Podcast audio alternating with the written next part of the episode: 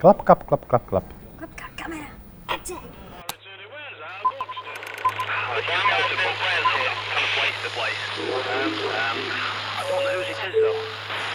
Vítám vás u prvního dílu podcastu On Air. Mým dnešním hostem je Josef Maršálek, cukrář, pekař, se kterým teď peče celé Česko. Já vás vítám, dobrý den. Dobré ráno. Dobré ráno. Uh, mám tady informaci, že už ve třech letech jste věděl, že chcete péct, je to tak? Prosím vás, něčemu nevěřte, ale tady tomu věřte, je to absolutně naprostá pravda. Potom taky uh, jste sedm let působil a sbíral zkušenosti ve vyhlášeném obchodním domě Harrods. Tomu také můžeme věřit. Skvělé. No a potom uh, nějakou dobu jste působil v Indii, kam dokonce za chvilku poletíte. No, za chvilku znamená pozítří mm-hmm. a v Indii jsem působil skoro dva roky. Super. Tak hned na začátek já bych uh, se zeptala, jaký je vztah cukráře ke slaným pokrmům. Velmi kladný. No, ono se říká, že uh, nejlepší kamarád cukráře je kuchař a naopak. Mm-hmm. Takže cukráři milují řízky a kuchaři milují sladké. a umíte například vařit se stejnou zručností svíčkovou, jako udělat nějaký dezert? No, no paradoxně, než jsem si udělal cukrářský výuční list, tak já jsem si udělal ten kuchařský. Mm-hmm. Protože jsem oba dva studoval dálkově a ten rok, kdy já jsem chtěl začít s tím studiem, tak se cukrařina dálkově ne, neotvírala abych nezahálel, mm-hmm. tak jsem si udělal tu, cukra, tu cukrařinu po, po roce, co jsem si udělal tu kuchařinu. Mm-hmm.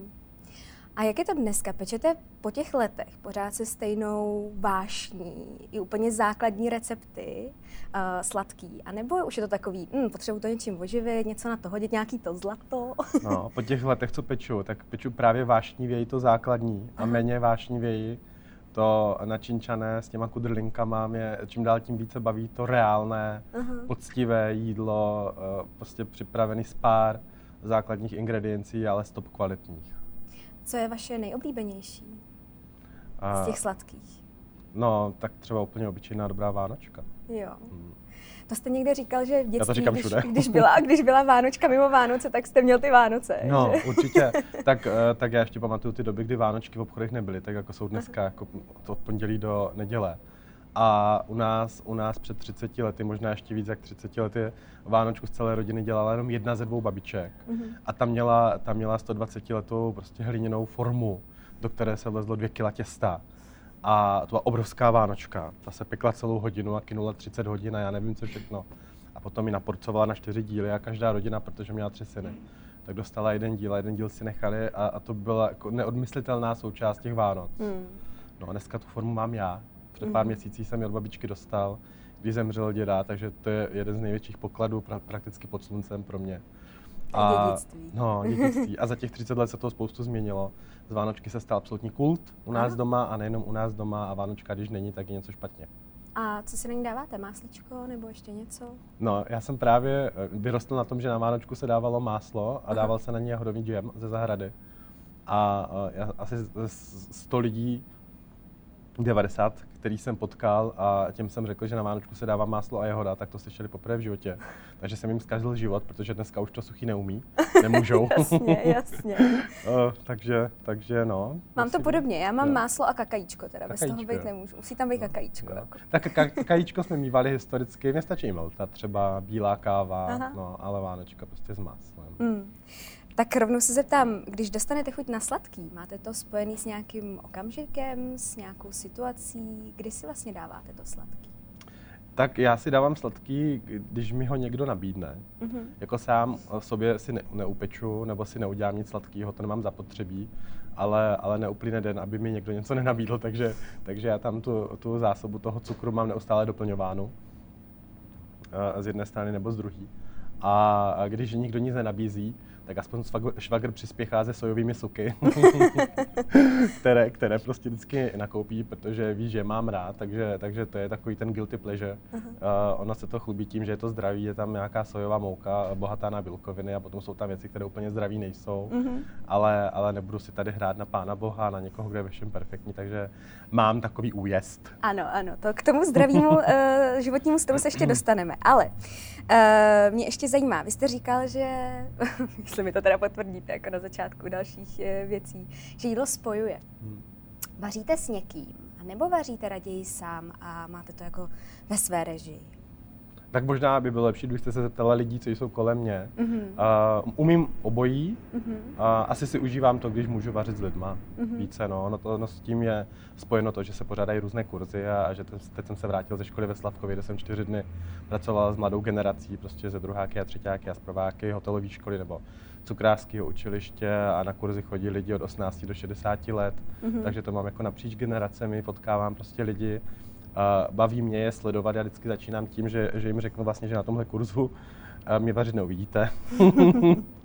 a to si zapněte televizi. Aha, takže, takže tady budete vařit vy. Já, já akorát kolem vás budu chodit s bičíkem a říkat, jestli to děláte dobře nebo méně dobře.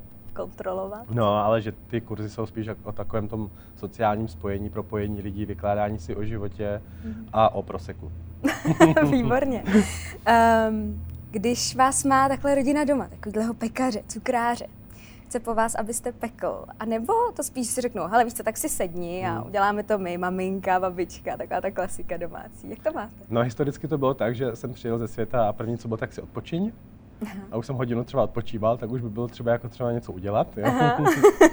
a dneska, dneska je pravda, že uh, jediná osoba, vlastně, která si ještě nenápadně řekne, o to, že by si třeba Vánočku zrovna dala je babička Josefka. Jo. Ta, mm-hmm. ta, jakože, no a kdyby, jako, tak bychom mohli zadělat na ty Vánočky. Jo, a já to udělám prostě hrozně rád. Pro mě, pro mě vlastně to není práce, nikdy to nebyla práce, pro mě je to vymodlená uh, věc, vymodlené řemeslo. Já jsem si ho prostě vybrečel, vydupal, utekl jsem pro něj. Mm-hmm. A, a mě, mě to těší, mě to nabíjí. A je to relax zároveň, jo. Protože mm. prostě to, když můžete ponořit ruce do něčeho živého a něco z toho uplácat a potom čekáte, potom se nějak upeče a ty lidi to konzumují a nějak se u toho chovají. A... Mm. Máte nějakou rodinnou kuchařku? Co takhle jako zdědil třeba po babičce nějaké recepty po mamince? Já jsem eh, dostal právě od babičky Josefky před mnoha lety našla někde od Retigový kuchařku. To bylo určitě jedno z těch nejprvnějších vydání ještě z konce 19. století. Já nevím, kde ta kniha je, mm-hmm. protože mezi tím se rodina přestěhovala a já jsem u toho stěhování nebyl, tak ta kniha pravděpodobně skončila někde. A já mám takový pocit, že ona se zase někdy objeví. Ona, ona, takže, ona takže já nepanikařím, jako, jo, já nezachovávám paniku, ale, ale vzpomínám, ona potrhaná, stará, šedý papír, uh, voňavá, uh, stářím a teď jsem tam listoval, listoval, byly tam zázvorky a u toho eh, pra, pra babička měla tuškou poznačené u zázvorek, že vydrží dlouho, nikdo je nejí. takže, takže, poznámka. takže, takže tam určitě, tam určitě nějaký, nějaký rodinný recepty byly. No. Aha. Eh, když takhle vaříte doma spolu, máte někdy chuť dochucovat? Tak jako do toho vlastně zakončovat to nějakou, nějakou tečkou, jako že, že, že, že tomu rozumíte, tak počkej, ještě tady dodám, ještě tady tohle. Ono záleží uh, na tom, v čí kuchyni se vaří. Mm-hmm. Když je to moje kuchyně, tak tam jsem pánem já. Mm-hmm. Když já jsem v něčí jiné kuchyni, tak já v žádném případě nikomu do ničeho nezasahuju. Já jsem znám jako nejvděčnější strávník pod sluncem a mě můžete naservírovat doma, ne v restauraci. Ale doma, ale doma mi můžete naservírovat prakticky cokoliv. Aha. A já to prostě s vdíkem s ním. Takže i chleba ve vajíčku. Úplně nejvíc. S hořčicí. No úplně klidně. No, úplně klidně, anebo jo. jenom chleba se sádlem, jo. Úplně Aha. fakt obyčejné věci, já nepotřebuju žádný alábažant, ale já nevím mm. co. Ale, ale uh, stává se ze mě teda krutý pes, mm-hmm. když jsem v profesionálních podnicích, kteří si nechávají platit jak, jak uh, za produkt, tak za servis a tam jsem teda kat. Aha. Uh, tím se dostáváme vlastně i ke kvalitě surovin. Uh, jak vy vybíráte suroviny? V dnešní době se na to hodně dbá, aby byly kvalitní právě, pak se to hmm. odráží i na ceně. Jak je vybíráte? Tak pravdou je, že v dnešní době se kvalitní surovina nakupuje mnohem jednodušeji než třeba mm-hmm. před 10-15 lety. Dneska ten trh je obrovský, stačí chvilku sedět u počítače a vypadne na vás 10-15 skvělých výrobců nebo producentů různých potravin. Já mám to obrovské štěstí, že pocházím, pocházím z vesnice, vlastně obojí, obojí, obojí prarodiče byli zemědělci. Takže u nás většina jídla, co se u nás konzumovala, tak pocházela od nás. Mm-hmm. Jo, ať už to bylo, ať už to bylo prostě mlíko, které babička nosila z kravína, nebo na pole prostě se vypěstovali brambory, zelenina ze zahrady, a choval se hovězí dobytek, vepřový dobytek, děda měl 130 králíků, takže, takže, takže, takže děda byl slušný, no, takže, takže já, já vím, že jídlo se nekupuje, že jídlo musí někdo uh, vyrobit, někdo ho musí prostě vychovat, uh, vypěstovat a, a to, to je výhoda obrovská. A ta druhá věc je, že uh, ano, na ingredience jsem pes, ale nejsem blázen. Mm-hmm. Takže, takže když jdete do obchodu a tam jsou čtyři hladké mouky, tak já samozřejmě se podívám na složení a když s tím, že, že úplně se identický složený a rozdílná jenom cena, tak odpověď na to si asi uděláte sama. Jasně, jasně. Jasně, cena rozhoduje. Hmm. Uh, slavná kuchařka Julia Child no. tvrdila, že základem dobrého jídla je máslo. Platí to i v případě pečení? Ona tvrdila ještě jednu věc a s ní naprosto souhlasím a říkala, že v kuchyni jste sami, nikomu se neomlouvejte mm-hmm. a mhm. nikomu nic nevysvětlujte. Mm-hmm. Takže základem, základem eh, kuchyně je máslo a cukrařiny také. Mm-hmm.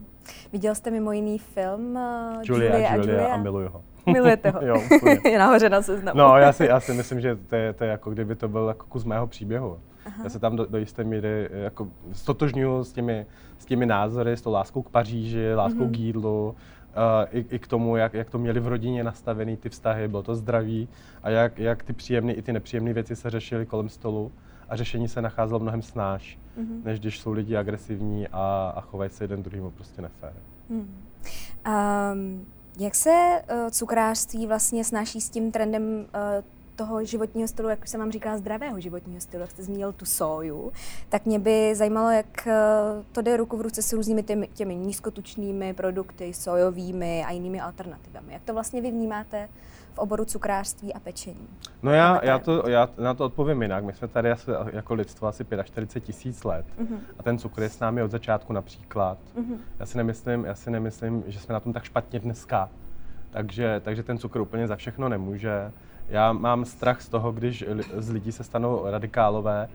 Často se mi zdá, že z jídla se stalo nové náboženství, to si myslím, že je špatně. Mm-hmm. A kuchaři a cukráři vlastně vyrábějí nějaký, nějaký výrobky, nějaký pokrmy, nějaké dezerty. A oni to dělají proto, aby nasytili lidi a ty lidi bez toho jídla neumí existovat. Mm-hmm. To prostě zatím neumíme.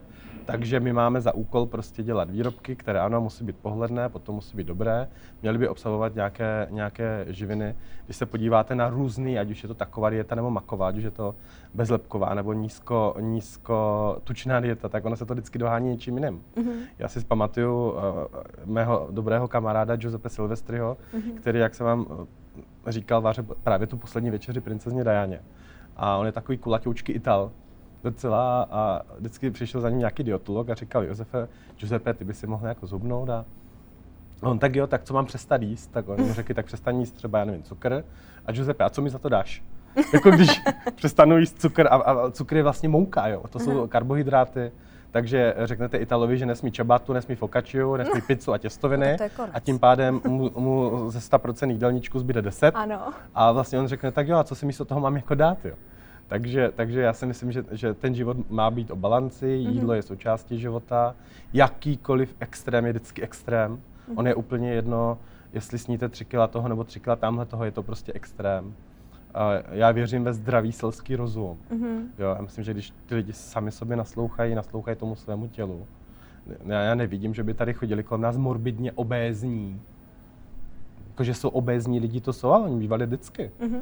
Jo. Někteří jsou obezní, protože hodně jedí, někteří jsou obezní, protože prostě mají problém takový nebo makový. A někteří jsou obezní, protože prostě chtějí. protože jim prostě třeba chutná. no, třeba chutná, třeba se tak cítí lépe. Ono je spoustu uh, ultraštíhlých lidí, kteří se jak, jako zase tak dobře necítí. Jo, takže jestli je štíhlost jako lék uh, na, na, na štěstí a na obezitu, to si třeba nemyslím. Uh-huh, uh-huh. To je opět, co se zase pojí s nějakým opět trendem, že no, který určitě. nám prodává společnost. No. Tam za vším, za vším hledej peníze mi naučil svět. Dobře. Um, vy uh, do svých dortů a zákusků uh, přidáváte parfémy, ale předpokládám, že Chanelka to nebude nějaký jako parfémek. Co? Z čeho se skládají ty parfémy? Jak to vlastně funguje? Tak oni si dají koupit uh, to, to, čemu parfumerie říká Pure Parfum, PPčka. Uh-huh. To je mhm. vlastně čistý extrakt, uh-huh. uh, který se extrahuje dvěma různými způsoby, buď prostřednictvím alkoholu nebo oleju. Mm-hmm. Takže je to ten, ta vlastně esence mm-hmm. těch různých ingrediencí, květin, rostlin, dřeva, kůže, tabáku. Mm-hmm. A, a oni skvěle fungují s různými ingrediencemi. Ty, ty květinové tóny mají rádi, mají rádi prostě máslo a bílou čokoládu, třeba zase ty, ty kožený olivové tóny, ten tabák zase má rád tu hořkou čokoládu. A, a v tomhle já se jako docela rád plácám. No. Mm-hmm. Vlastně, vlastně vy zjistíte, že to jsem zjistil dávno a ne, nezjistil jsem to já, jsem to někde přečetl a vlastně jsem zjistil, že, že to mám úplně stejně a spoustu lidí to vnímá taky stejně, že ta čichová paměť je nejsilnější, kterou máme. To není ta, ani, ani ta audio, audio, audio a není to ani ta vizuální. Takže eh, my to, co cítíme, si pamatujeme ze všeho nejvíc. Mm-hmm. Určitě znáte, jak eh, otevřete babičinu Almaru a hned víte, že se tam byla před 30 lety. Takže, takže ty lidi se eh, díky tomu dortu, který potom naloží u mě do auta, dojedou na první křižovatku a mají červenou a píšou mi, to úplně není možný, tady to prostě oni nějak... To se nedá. No, no, to se nedá vydržet, já si asi vezmu lůžičku a hrabnu toho. takže, takže já spíš využívám ty poznatky, ke kterým jsem nějakým mm, způsobem přišel, které mě zaujaly, se kterými jsem se stotožnil a, a fungují. Mm-hmm. Máte nějaký uh, pomyslný žebříček uh, oblíbených zákusků? Ať už možná těch, který uh, rád tvoříte, nebo pak následně i konzumujete. No, tak eh, já nepotřebuji žádný hogofogo. Mm-hmm. Ty, které rád tvořím, tak tam je prakticky cokoliv. Já se ničemu a priori nebráním. Ty, které rád jím, tak jestli mě chce někdo uhostit, tak je to buď ta dobrá vánočka, nebo ať se někdo plácne přes kapsou, udělá dobrý kvalitní větrník a, mm-hmm. a můžeme se potom bavit o Ježíškovi třeba. ale, ale nemusí to být žádný jako ultra uh, hyper, maxi, mega něco. Aha, aha. Nic unicornového. Ne, ne, to jako... Když to taky, to už to taky všechno, to vám prošlo rukama, no, no, no záležitosti. No, jasný, jo, jo, jo, jo. Tak uh, moda si žádá svoje a vy máte na výběr, buď se toho stanete součástí, nebo se proti tomu vymezíte. Když se proti tomu vymezíte, tak se vám to může vyplatit a nemusí. Vlastně mm-hmm. riskujete a to, jak to dopadne, nikdo neví. A co butičky se šodou? Miluju. a chodíte na ně někam v Praze, dal byste nám ty? No, třeba k sestře na Zbraslav. Ty je výborný. No. Aha. Oni teď mají devíti, devíti týdenního klučíka a tam se vaří dobře. Uh-huh. A když jsme u těch zákusků, tak mě zajímá i zdobení. Hmm. To je mhm. velká součást toho. Máte nějaký svůj podpis? No, tak já se netajím tím, že ty moje zákusky nejsou uhlazený jako z francouzských patiserií. Já jsem měl tu periodu, to byl tak třeba bych řekl 2008 až 2014, kdy jsem právě byl uh, v Londýně a my jsme pilovali, pilovali, pilovali, až jsme tu patiserii měli nejvypilovanější a byla nejperfektnější mm. a mhm. přesně naměřená, odměřená rovná a, a nazdobená a všechno to vypadalo jako výlisky z 3D tiskárny. Mm-hmm. Ono uh, to mělo své opodstatnění, ty uh, výrobky byly ne, neuvěřitelně sofistikované. Měla jste jeden malý zákusek, ten měl třeba 90-100 gramů, mm-hmm. ale ten zákusek měl třeba 13 nebo 14 různých součástí. Mm-hmm. Takže vytvořit takový zákusek prostě trvá neuvěřitelně dlouho, jsou zatím celé týmy, hodiny a dny práce, mm. kdy vy vlastně nevidíte žádný výsledek a ten prostě postupně začne krystalizovat až třeba za tři dny. A, tu periodu já si myslím, že mám za sebou. Ona je uh, neudržitelná v tom smyslu, že když děláte tohle, tak musíte u toho dělat něco jiného, protože na téhle se nedá velmi vydělat. Mm-hmm. Takže vy potřebujete něco jako moneymaker někde, to jsou ty myšelinské restaurace, co mají tři myšelinku, tam ty lidi jako chodí a hned naproti je nějaký fast food, kam se chodí dojíst, jo? Mm-hmm. Ale většinou ten fast food patří té tři myšelince. Aha, no, takže, takže, takže uh, tuhle periodu mám za sebou, takže já se netajím tím, že mám rád prostě textury, mám rád hrubý povrchy, jako naplácené věci, ale, ale uh, oni si lidi myslí, že udělat hrubý oškrábaný povrch je jednodušší, než udělat perfektně hladký, a on je to přesně naopak. Mm-hmm. Protože Picasso se nejdříve musel naučit realistickou malbu a z té realistické si odvodil ten kubismus. Mm-hmm. Jo, takže vlastně Picasso se musel naučit to, co uměl Da Vinci a z toho, a z toho udělat a z toho udělat prostě něco úplně nového. Mm. Takže on ten dort předtím, než je poškrábaný a než je hrubý, tak je taky perfektně hladký. jasně, jo, ale, ale potom prostě do něho vnesou svůj nějaký signature. Aha, aha. Uh, no to mě právě zajímalo, uh, jestli je něco, co vás třeba na těch cukrovinkách štve, takže je to nějaká možná přezdobenost nebo nějaká přehnanost? Uh, co, když si řeknete, no tak tohle, tohle fakt jako ne. tak mi vlastně neštve vůbec nic do, do té doby, pokud je to opravdový. Mm-hmm. Takže když mi někdo dává perfektní výrobek, tak já očekávám perfektní výrobek, a když je perfektní, tak mi neuráží. Mm-hmm. Ale pak, když mi někdo dává perfektní výrobek, on perfektní není, mm-hmm. tak tam může prostor k obrovský diskuzi. Jo. Mm-hmm. Já nemám rád, když ty věci si hrají na něco, co nejsou. Mm-hmm. Uh, já vím moc dobře, že prodává to, jak to vypadá, ale nejsem dost hloupý na to, abych si to teda na základě toho, jak to vypadá, koupil, ale potom už nešel zpátky k tomu, kdo to vyrobil a řekl, víš, ono to vevnitř není takový, jak jsi mi to slíbil. Mm-hmm. Jo. Mm. To jako nemám rád, to je no, takový to šízení mm-hmm. a trapný. Mm. uh, už jste zmínil, že takový nějaký malý zákusek může zabrat hodně času, že to mm. hodně dlouho trvá. Eh, jak jste se vlastně vypořádával se stresem, eh, když jste pracoval v obchodním domě Harrods? To muselo být hodně náročný, to od rána do večera, jste tam nonstop. No, já vám můžu říct, že tady tohle nebylo nic proti tomu, když mi bylo, já nevím, 8 nebo 10 let a my jsme šli vybírat na pole brambory a začalo pršet. Aha. A máte tam vyvraných, nevím, 10-100 metrových řádků a tam, tam je několik metráků brambor a do toho vám začne pršet, co to je potom stresu. To je stres, takže to rychle, tam jste, to rychle jste... pozbírat. To vás jako docela, docela zotřelí, anebo když sušíte seno, Aha. hektar, jo, a začne se smrákat, vy to musíte dát do kopek. No, to je docela stres. Takhle, když jste pod jednou střechou, mm-hmm. tam tam jediný stres, co může nastat, že vám nepřijdou lidi do práce, nebo přijde nějaká ingredience mm. a kolem toho se ve 21. století dá jako pracovat. Mm-hmm. Um, takže ten stres jako na pracovišti a úplně nemůžu říct, že bych nezažil, ale nepřipouštím si ho do té do míry, že by mě to nějakým způsobem ovlivňovalo a ztrácel z toho vlasy, nebo já nevím. Hmm, jasně. Takže je to možná i o tom, že si jakoby nepřipouštíte ty nároky, které jsou na vás vlastně kladený, že jste spíš uvolněný a tak nějak si užíváte ten proces? Já si myslím, že to je to, co uh, všeobecně ty lidi, který, kteří mi prostě dali důvěru, že vlastně neimponovalo to, že já bych byl výjimečný cukrář, což nejsem. Mm-hmm. Já se tím ani netajím, já, já si nemyslím, že bych byl výjimečný v čemkoliv. Mm-hmm. Je, spíš, je spíš vlastně imponovalo ta různá těch, ta, ta, ta směsice toho, co můžu nabídnout, kromě té cukrařiny. Takže vlastně kolem mě se rychle vytvořil prostě tým, který, který šlapal, který mi dal důvěru, kterému já jsem důvěřoval.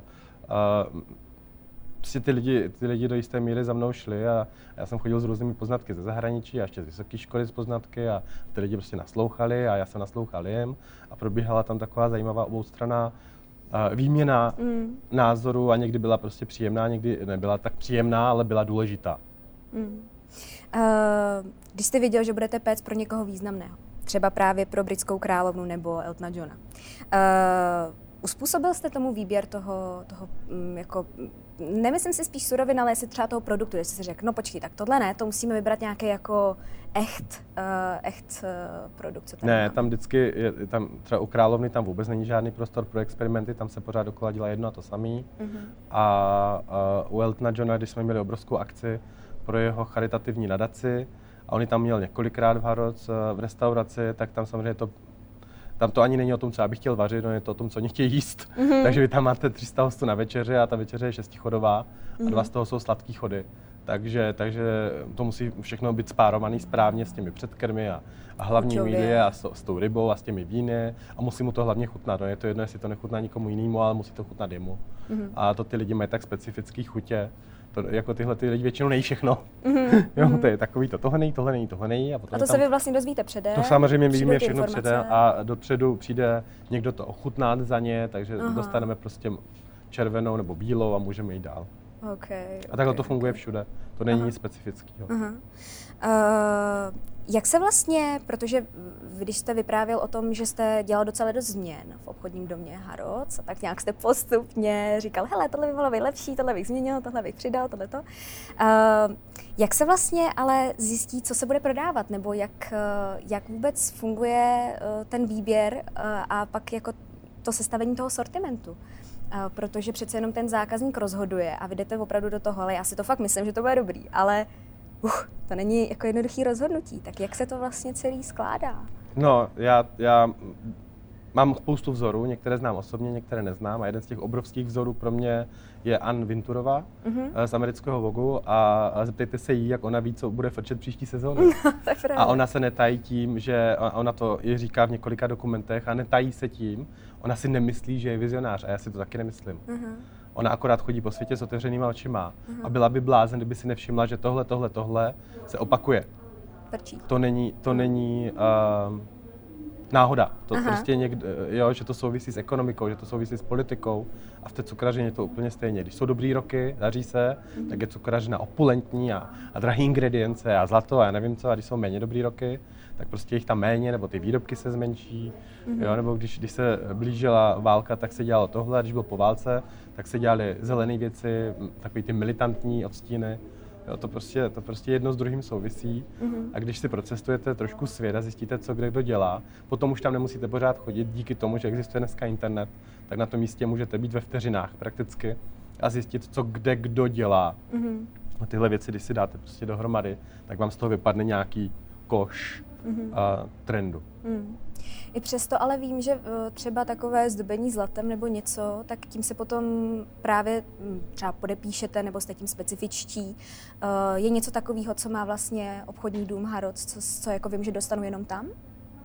Tak já nevím, jestli je tam dneska něco, co dostanete jenom tam. Mm-hmm. Určitě to, co tam dneska dostanete, bude ve totálně špičkové kvalitě. Mm-hmm. A bude, bude na tom pracovat obrovský tým lidí. Vlastně v je do dneška největší kulinární tým v Evropě, mm-hmm. a, což málo kdo ví, je tam nejvíc restaurací na, na nejmenší ploše a tak dále. Mm-hmm. A, a ten, ten záběr, který oni tam mají, tak klasická třeba cukrárna, když se podíváte do těch vyhlášených v Praze, tak tam mají třeba 25 a 20 výrobků, tečka a v Harrods ta, ta výroba zabírá třeba 400 až 450 různých druhů uh, výrobků. To je neuvěřitelný objem, který si málo kdo dokáže představit. Hmm, hmm. Uh, vy jste toho hodně nacestoval. Mě by zajímalo, u nás je pečení taková tradice, nebo jako v rodinách je to běžný a peče se. E, je to někde podobně ve světě, kde jsi si řekl, jo, to máte jak, to, já, to máte jak my? No. A nebo klidně i naopak, když jste byl třeba překvapen, že vůbec nic. Vlastně pro mě obrovský překvapení bylo, já miluji Francii, já jsem miloval Francii dlouho předtím, než jsem se tam poprvé podíval, třeba před 15 lety. Mm-hmm. A uh, když jsem se dostal k přátelům uh, na vesnici francouzskou, prostě k Atlantiku, tak jsem zjistil, že uh, málo která rodina ve Francii třeba má troubu. Mm-hmm. Takovou, jako máme my v každé domácnosti, že prostě se tam vleze ten plech a, a vy tam kromě kuřat upečete ty vdolky nebo ty koláče nebo nějaký řez. A, a ty francouzi mají takové ty malinký troubičky jenom, co mm-hmm. se tam vleze to kuře, jo, nebo se tam vleze nějaký prostě jiný kousek masa na nějakém pekáči. A uh, to je zajímavé, protože když jdete do francouzských cukráren nebo boulangerie, pekáren, mm-hmm. tak tam je neobyčejný výběr a všechno je to stop ingrediencí a, a všechno je to dělané z lásku a jsou to většinou vymazlené kousky, prostě, které jsou uh, vizuálním požitkem mm-hmm. a taky chuťovým. A to se odrazilo vlastně u těch francouzů v kuchyni, oni nemají potřebu péct. Mm-hmm. A navíc je to dostupný. Takže oni prostě jdou dvakrát týdně do cukrárny, každý den potkáváte ráno, když stanete o půl šesté, o půl sedmé ráno, tak budete potkávat tak plejádu prostě francouzů, každý dvě bagety pod paží a každý den čerstvou. Oni nemají mm. potřebu uh, tak jako my v pondělí a ve čtvrtek koupit prostě uh, šumavu, šumavu a nechat ji, nechat ji tři dny nebo čtyři dny doma. Uh, takže ta kultura je úplně jiná a to, to je do jisté míry překvapení, protože člověk by si myslel, že když je taková velmoc pekařská, cukrářská, takže lidi prostě doma budou zapálení a píct a on je to přesně naopak. Mm-hmm. Takže u nás se prostě peče, uh, já nevím, jak to mají úplně přesně všude na světě, ale dovedu si představit, že ten středoevropský kotlík bude hodně podobný, mm-hmm. protože máme společnou historii, takže si myslím, že to bývalý Rakousko, Uhersko a, to Polsko, že asi určitě mají doma všichni pece a, a na vesnici se prostě peče. No. Mm. Naopak v Indii, tam když jste dorazil za svým kamarádem mu mm-hmm. radit a pomáhat s jeho první cukrárnou, mm. tak nic? Tam, tam se nepeče, tam, se, tam nejsou pec, cukrárny. On dokonce no. nemohl nějak sehnat uh, tu péc vůbec. No. Mám nějak psal, prosím tě, jako já scháním péc a vy jste no. se nějak díval, prosím ne, tě, no, co to, ne, je za to problém? Bylo, to bylo tak, že my když jsme ještě spolupracovali, Aha. tak on jednoho dne ráno prostě přišel do práce, chvilku předtím, než se stěhoval zpátky do Indie, Aha. aby mi řekl, že právě teď ze Southamptonu na nějaký lodi prostě mu převážejí třípodlažní plynovou pec jako do Indie. Já říkám, to není levnější si pořídit v Indii, to přece musí být šíleně drahý, ne? V Evropě já stačí to na loď, hmm. to s tím já nevím, 7 tisíc kilometrů. A on říká, my tam žádnou nemáme.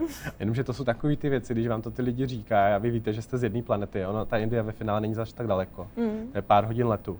Říká, to není možný, jak nemáte pec, všichni mají pec.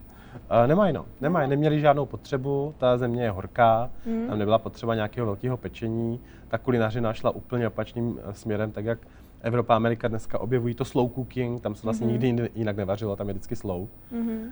cooking, pomalý vaření, aby, abyste zeleniny z těch luštěnin, z těch ořechů, z těch semínek fakt dostali úplně maximum uh, chutí a, a živin a vitamínů, minerálů. A uh, já jsem mu to nevěřil. Mm-hmm. Takže já jsem přijel, přijel do té Indie a říkám mu, tak mě vem třeba do tří nejlepších cukráren, abych věděl, co se tady děje. On říká, že žádný nejsou. říká, nekecej. Říkám, nejsou. Dneska jsou. Dneska je to jiná Indie. Já jsem tam byl poprvé 2012. 2013 a dneska je ta Indie na každé ulici, prostě jsou dneska dvě, tři kavárny, mm-hmm. takový ty toho evropského, francouzského mm-hmm. uh, stylu, toho západního. A jaký, nebo jak obtížný bylo vlastně naučit uh, Indy péct a dělat cukrovinky, když jste on je, pomáhal? On je naučil péct? Jako, jako, jako ty místní cukráře? Mm, jestli ne, jste toho byla? No, Uh, není to obtížný vůbec, to jsou neuvěřitelně zruční lidi, když se podíváte, co za nima všechno historicky jako vzniklo. To je neuvěřitelně zručný, pokorný národ, samozřejmě výjimka potvrzuje pravidlo a ten národ je obrovský uh, v porovnání s naším nebo celou Evropou prakticky. Takže, takže to těžký nebylo. Jsou pokorní, já jsem se tam nikdy nesetkal s tím, že bych někomu musel něco prosit, jo. tam se prostě řeklo, řeklo se to slušně, s nějakou autoritou, ale s respektem a ty lidi prostě řekli, jestli já šel se šel hmm. se prostě makat, vyhnuli se rukávy. Já jsem v životě neslyšel nikoho si na nic stěžovat hmm. a ty hmm. lidi nemají nic z našeho hmm. pohledu.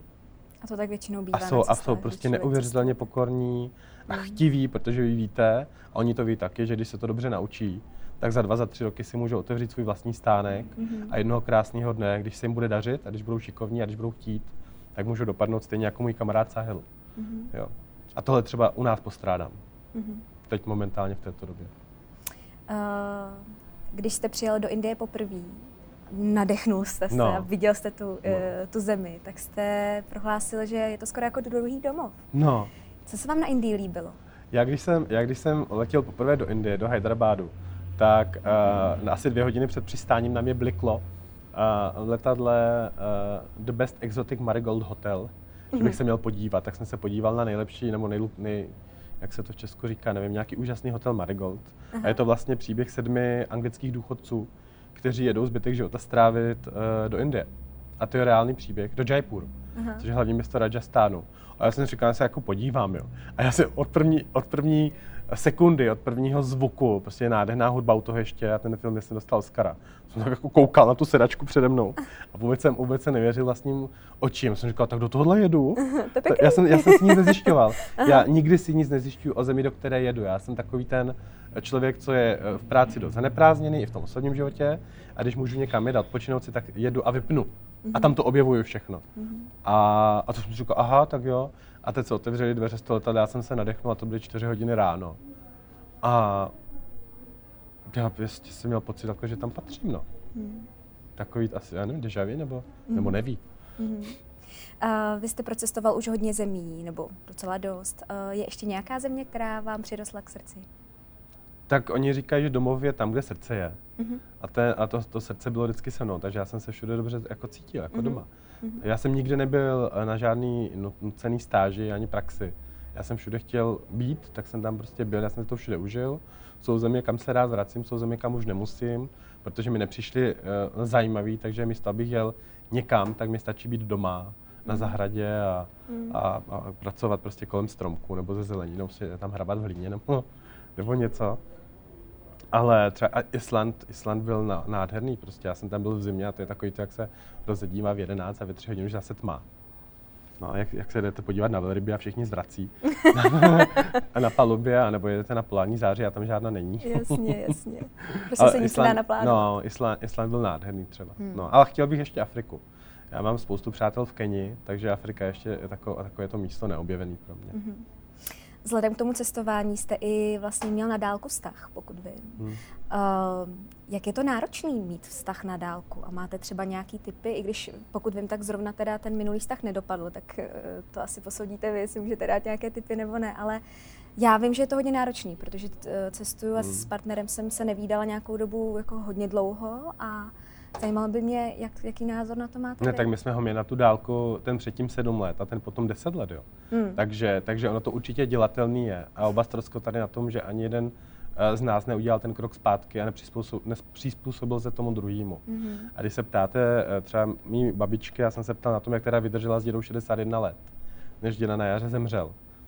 Tak ona říkala, tak prostě jsme se poslouchali a potom, když jsou takové ty vypjaté situace, tak jeden z nás vždycky musel jako couvnout. To prostě, jako to, se, to se, no jasně, jenomže se očekává, že když couvl jeden, tak v nějaký jiný situaci bude muset couvnout ten druhý, protože když pořád couvá jenom ten jeden, tak tam dochází k jisté hmm. disbalanci. Jo. Hmm. A pro ten vztah na dálku, stejně jako každý jiný zdravý vztah, všichni musí obětovat anebo dát stejně. Jako tam, já vím, že se to dělá těžce, hmm. někdy je to 49, 51, ale potom by se to mělo obrátit zase na 51 a 49. Hmm. Že ty lidi by prostě, já bych, já bych se tomu a priori nebránil, on vlastně ten současný eh, vztah je až do dneška na dálku. Dneškem to končí. Dneškem to končí, zítra se stěhujete. Dneska. yes. A uh, jenom takhle kvůli těm praktickým věcem, jo. Volali jste si třeba často, nebo... Denně. Denně, denně pořád všechno o sobě ne... vědět. Mm. A když jsme si nevolali, tak jsme si psali. Ta dnešní doba je úžasná v tom, že, že to jde. Jo. S tím prvním před, před deseti lety to tak úplně jednoduchý nebylo, protože nebyly ty Whatsappy a nebyly jiné aplikace a zase byl třeba Skype. Jo. Mm. A nebyl, nebylo jako dneska máte roaming po Evropě, že můžete volat za stejnou cenu jako u nás. To, tak, to, to spoustu lidí bere automaticky, ale to jsou věci, které pro nás uh, jiný generace prostě vybojovali a já mám pocit, že lidi si některé věci jako zbytečně neváží, mm-hmm. že by si měli uvědomovat, že ty věci, které máme, nejsou zdarma, že to někoho jiného stál spoustu vyjednávání a, a že to nemusí být na pořád. Mm-hmm. O působení v obchodním domě Harrod jsme už mluvili. Vy jste tam měl, dostal jste vlastně velkou nabídku, mohl jste tam působit ještě delší dobu, mohl mm. jste to tam vést, uh, tu cukrařinu a to pekařství. Rozhodl jste se ale jinak. Mm. Uh, proč? No to je, já, já vlastně, za prvé to zadosti učinění bylo, že po sedmi a půl letech mi na, na, nabídli tu nejvyšší pozici, jo. tak to je takový to jako tak dík. Ale ona vlastně přišla pozdě, mhm. protože já jsem, já jsem fyzicky tu funkci už dávno zastával. A uh, já když jsem do Haros nastupoval, já jsem měl absolutně jasnou vizi, co bych chtěl. Mm-hmm. Tu vizi jsem naplnil. Uh, těsně po ní vlastně oni mi dali uh, ten návrh na to povýšení, ale to já už jsem věděl, že mé dny v Anglii jsou sečteny. Já mám tak, já nevím, jestli je to půd sebezáchovy, nebo co to je, intuice, jako já vždycky utíkám jako včas, jo. Mm-hmm. takže, takže já jsem utekl jako rok před, předtím, než začal nějaký vyjednávání o Brexitu a, a než se začali prostě utahovat pomalu, ale jistě opasky. A um, já, já, jsem prostě zjistil, že mám, že mám všechno hotové, no. A někdy, je, někdy není umění jako přijít včas, ale odejít včas, mm-hmm. jo vy zjistíte, že sice budete povýšen, že tam budete teda 8 rok a potom třeba ještě 10, ale za vámi v té frontě je spoustu jiných mladých, nadějných, úžasných, talentovaných, neskutečně a já nevím jakých. A ty se nikdy víš, jako nevíš kravou, když vy tam budete sedět. Mm. Možná je to i nějaká intuice, nějaký pocit, že vás to táhne jinam? No, to určitě, mm. to určitě. Jako já se můžu vrátit zpátky k tomu, jak lidi mají poslouchat prostě své tělo a mi mé tělo řeklo, jako, že stačilo. Mm. Ono mi to dalo absolutně jasně najevo a já jsem řekl, tady stačilo, tak stačilo. Takže a kam mám jít teď? Tak půjdeš do Indie, tak půjdu do Indie. a je to, a jsem tam. Se těžce vysvětlovalo příteli ve Španělsku, ale nedalo se svítit, Indie, Indie byla první. No. A. a jak třeba rodina nezrazovali, nezrazovali vás od toho vlastně opouštět takovýhle brand, takovouhle značku a říkat, prosím tě, co blbneš, teď to, prostě buď tam? Ne, žádný. Ani, ani jeden. Uh, nikdy historicky já si nemůžu vzpomenout na jediného člověka, který mi kdykoliv do čehokoliv zasahoval ve smyslu, jako myslím si, že by si ne. Já, já zase mám asi štěstí v tom, že mám od těch, já mám kolem sebe jenom pár lidí, se kterými si neuvěřitelně rozumím, my se nemusíme výdat denně, mm-hmm. nevídáme, my si ani nepíšeme denně, ani ob den, ani ob měsíc, ale víme, že jeden pro druhého existujeme a od, od těch mám podporu a nikdo nemá potřebu mi vykládat žádný pravdy. Mm. A já taky nemám potřebu je nikomu vykládat. Ty lidi, co ode mě chtějí něco vědět, tak já jsem dost otevřený na to, aby přišli a zeptali se a naopak to máte úžasnou partu kolem sebe. No, to bych řekl. To vám přeju. A jsem za to vděčný. uh, yes, zaklepeme. uh, vyšla vaše autobiografie, která se jmenuje Péct, milovat a žít. A první, co mě napadlo, když jsem si četla ten název, eh, byla knížka od Elizabeth Gilbert, Jíst, meditovat, milovat. Má to s tím něco společného? Znáte no, tu knížku? No, neznám tu knížku. Já vím, že byl film, ano. který jsem neviděl. Uh, neznám knížku a neviděl jsem film, takže mm-hmm. vím, že existuje. A vlastně, když jsem byl pozvaný uh, v listopadu 2018 do toho nakladatelství Mladá fronta a předtím byl nějaký telefonický hovor a oni chtěli, abych napsal životopis. Já jsem říkal, že nechci psát životopis, ale oni chtěli, abych psal životopis. Já jsem říkal, já nechci psát životopis, že jim napíšu cukrářskou knihu, ale nechci vidět cukrářskou knihu a chtěli ten životopis. Já jsem říkal, ne, ne, to se asi nedopadne. Uh-huh. Uh, já nechci psát životopis, já nemám vůbec potřebu ty věci jako vykládat nikomu. A teď jsem přijel na to schůzku jim prodat tu cukrářskou knihu. A po třech hodinách prostě práce já jsem jim odsouhlasil to, že teda něco napíšu. Mm-hmm. Byla dost agresivní, agresivní deadline, a asi čtyřměsíční. Ty jo, tak to je hodně agresivní. Uh, ale ono to mělo své opodstatnění a já mám rád deadliny všeobecně a myslím, že e, jsou důležitý, jak pro jednotlivce, tak pro lidstvo. Mm-hmm. A, a, takže jsme se domluvili a ten samý den, když jsem sedl do tramvaje, jel jsem zpátky do města, tak volal Albatros, že by chtěli vydat životopis.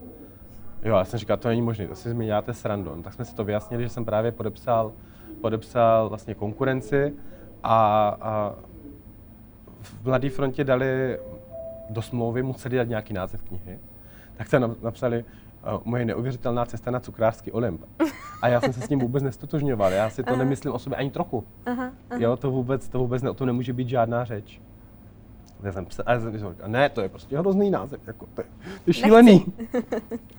No, takže jsem psal, psal, psal a vlastně, vlastně ten čtenář vlastně zjistí, že název té knihy je poslední, poslední větou té knihy mm-hmm. a ona ze mě vyloženě vypadla. Mm-hmm. Ono to najednou prostě to všechno zapadlo a, a, a tak. Hmm, hmm. tak to prostě Krásný stalo. název, mě to jenom připomnělo vlastně jíst, meditovat, milovat, že to tak krásně i souvisí s tím vaším tématem, tak mě to jenom napadlo.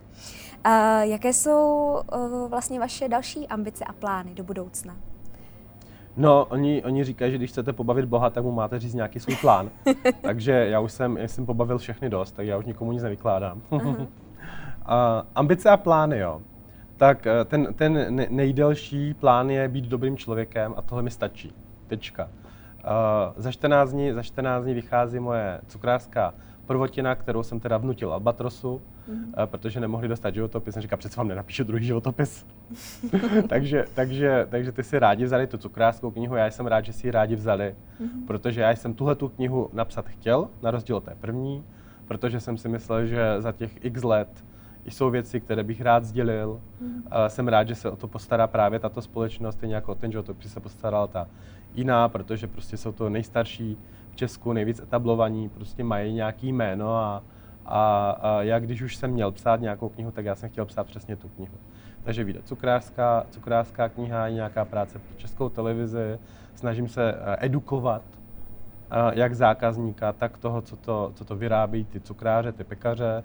Spolupracuji s různými školami, s Potenpanen a jejich Gourmet Akademií, dělám kurzy i v Českých Budějovicích pro Fine Food Academy, jezdím do Slavkova, um, oslovují mě různá učiliště a asociace, které by chtěly uh, nějakým způsobem podpořit, pomoct. Já si vždycky vzpomínám, že se říká, že když jste jediný, kdo to může udělat, tak vlastně musíte. Ale zase nejsem tak hloupý, abych nevěděl, že ty lidi, někteří vás chtějí jenom využít, takže hmm. vlastně je třeba nastavit nějaký síto a, a dobře se těch lidí zeptat, proč vlastně proč vlastně chtějí právě vás nebo právě mě, protože někdy třeba jenom se třikrát, čtyřikrát zeptáte a zjistíte, že vás vlastně vůbec nepotřebují. Mm-hmm. Že si dokáží dost dobře poradit sami, akorát neví jak. A vy ale můžete říct jak, jo, ale zjistíte, že vás nepotřebují. Takže jste takový guru provázíte to, Ne, to, to, nebo... to si taky nemyslím, ale, ale jako třeba spoustu lidí mi říká, že vlastně mám dar spojování lidí. Uh-huh. Jo, že ať je to prostřednictvím jídla, nebo že dám jeden kontakt s druhým a najednou se to krásně vyvíjí prostě uh, samo a já už o tom nepotřebuji vůbec nic vědět. Uh, možná se tím, tím, jak ty lidi teď edukuju, a chodím na ty střední školy, na ty učiliště nebo, nebo na těch kurzech. Možná je to taková předpříprava k tomu, že jednoho krásného dne bude nějaký vlastní podnik mm-hmm. a je vždycky být lepší v té pozici, kdy pro vás ty lidi chtějí sami pracovat a není za tím jenom ta finanční uh, odměna, protože to je prostě hrozně málo do života. Ty finance vám dá dneska kde kdo. Mm. A prakticky na, na to, abyste dostala finance, nemusíte ani pracovat, jo. To můžete sedět doma na zadku a ty finance prostě chodí. To je pravda. Uh, takže, takže nevím, jo, já já to nechávám všechno otevřený, já ty věci dělám dost intuitivně, stejně intuitivně, jak jsem skončil v Anglii, v Indii a zpátky v Česku, tak, tak i tu budoucnost nechávám hodně otevřenou, protože mě se to vyplatilo. Mm-hmm. Je tam riziko zklamání, je tam riziko toho, že věci nevídou, ale pro mě je to riziko mnohem menší, než kdybych eh, jako násilím ten balván jako hnál do kopce a jednoho krásného dne mi třeba zavalil. zavalil. Hmm. uh, vy už jste v Česku dva roky teď? Už čtyři. Už čtyři? Čtvrtým rokem. Uh,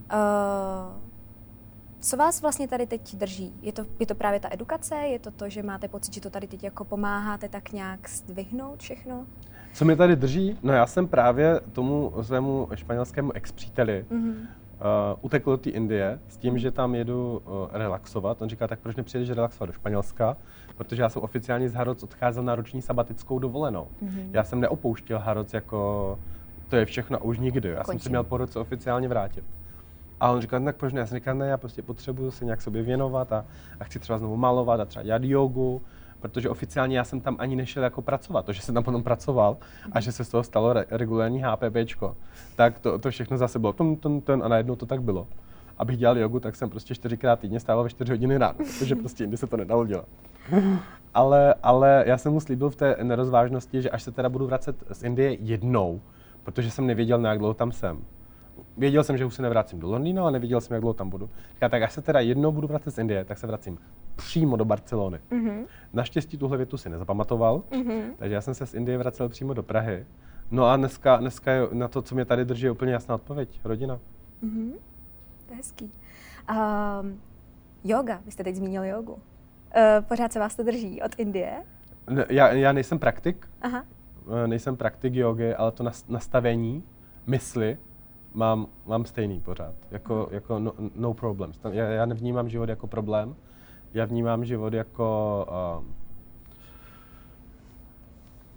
jako příležitost, unikátní příležitost k tomu uh, na planetě prostě něco udělat a něco uh, po sobě nechat a každý to umíme dělat jinak. Mm. Já to umím dělat skrz ty dorty. Mm-hmm. Já si velmi často myslím, že vlastně ty lidi ani nezajímá to, co upeču, ale to, co kolem toho řeknu.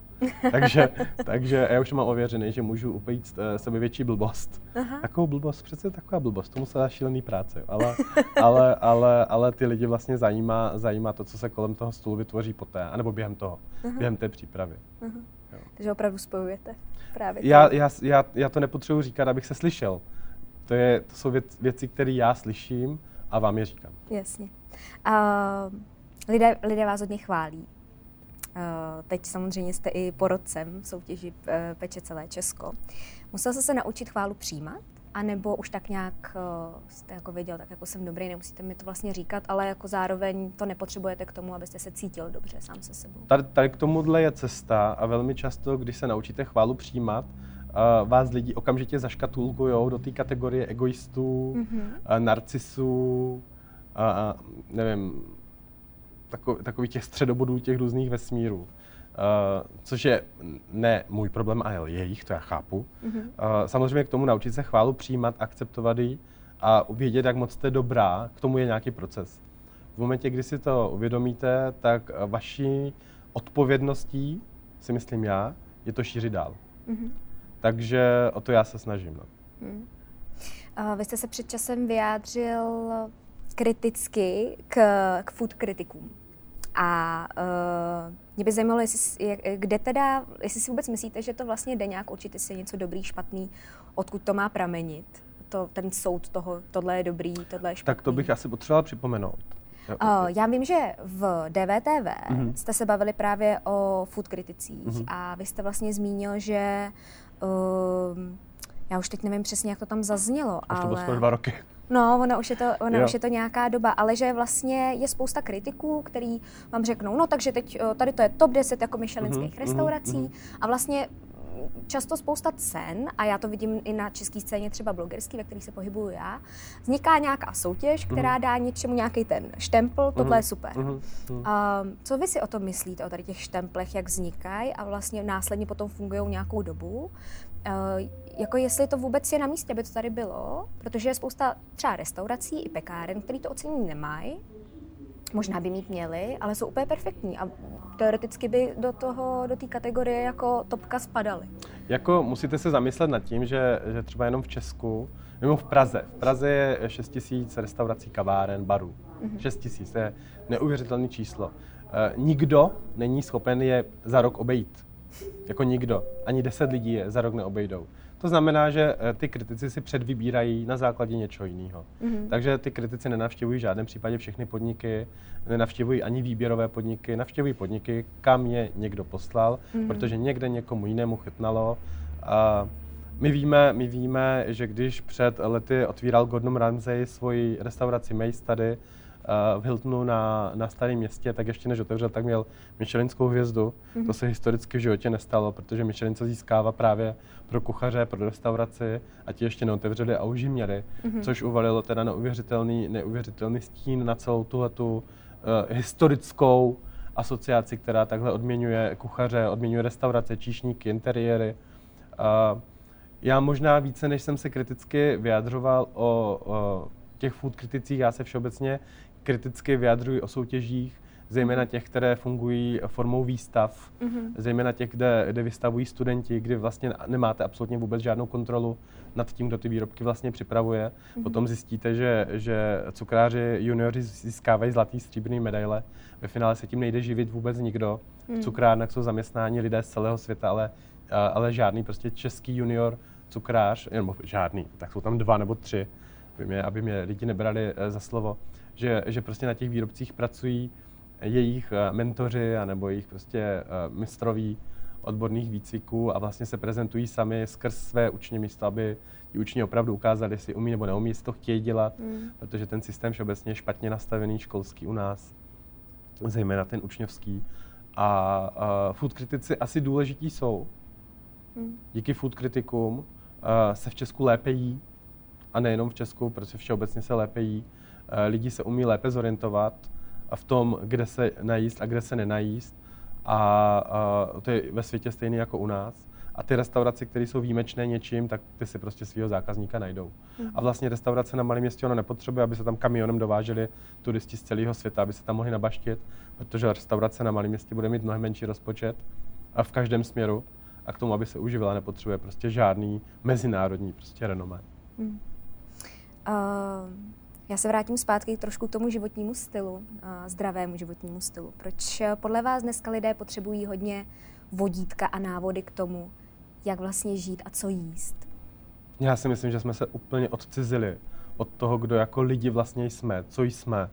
Jo, já, já se musím hrozně smát, protože, protože tím, jak jsem z vesnice, jak prarodiče vlastně budovali uh, po druhé světové válce prakticky republiku, osídlovali pohraničí, bývalý sudety, jo, se nastěhovali do malé do malý vesnice a tam vlastně nic nebylo, to bylo všechno vybrakované, vyrabované a začali tam prostě pracovat jako zemědělci a od rána do večera byli na polích, sedm dní v týdnu a když nebyli eh, na polích od jara do podzimu, tak byli prostě v lesích, kde bývali v zimě dvoumetrový závě a makali.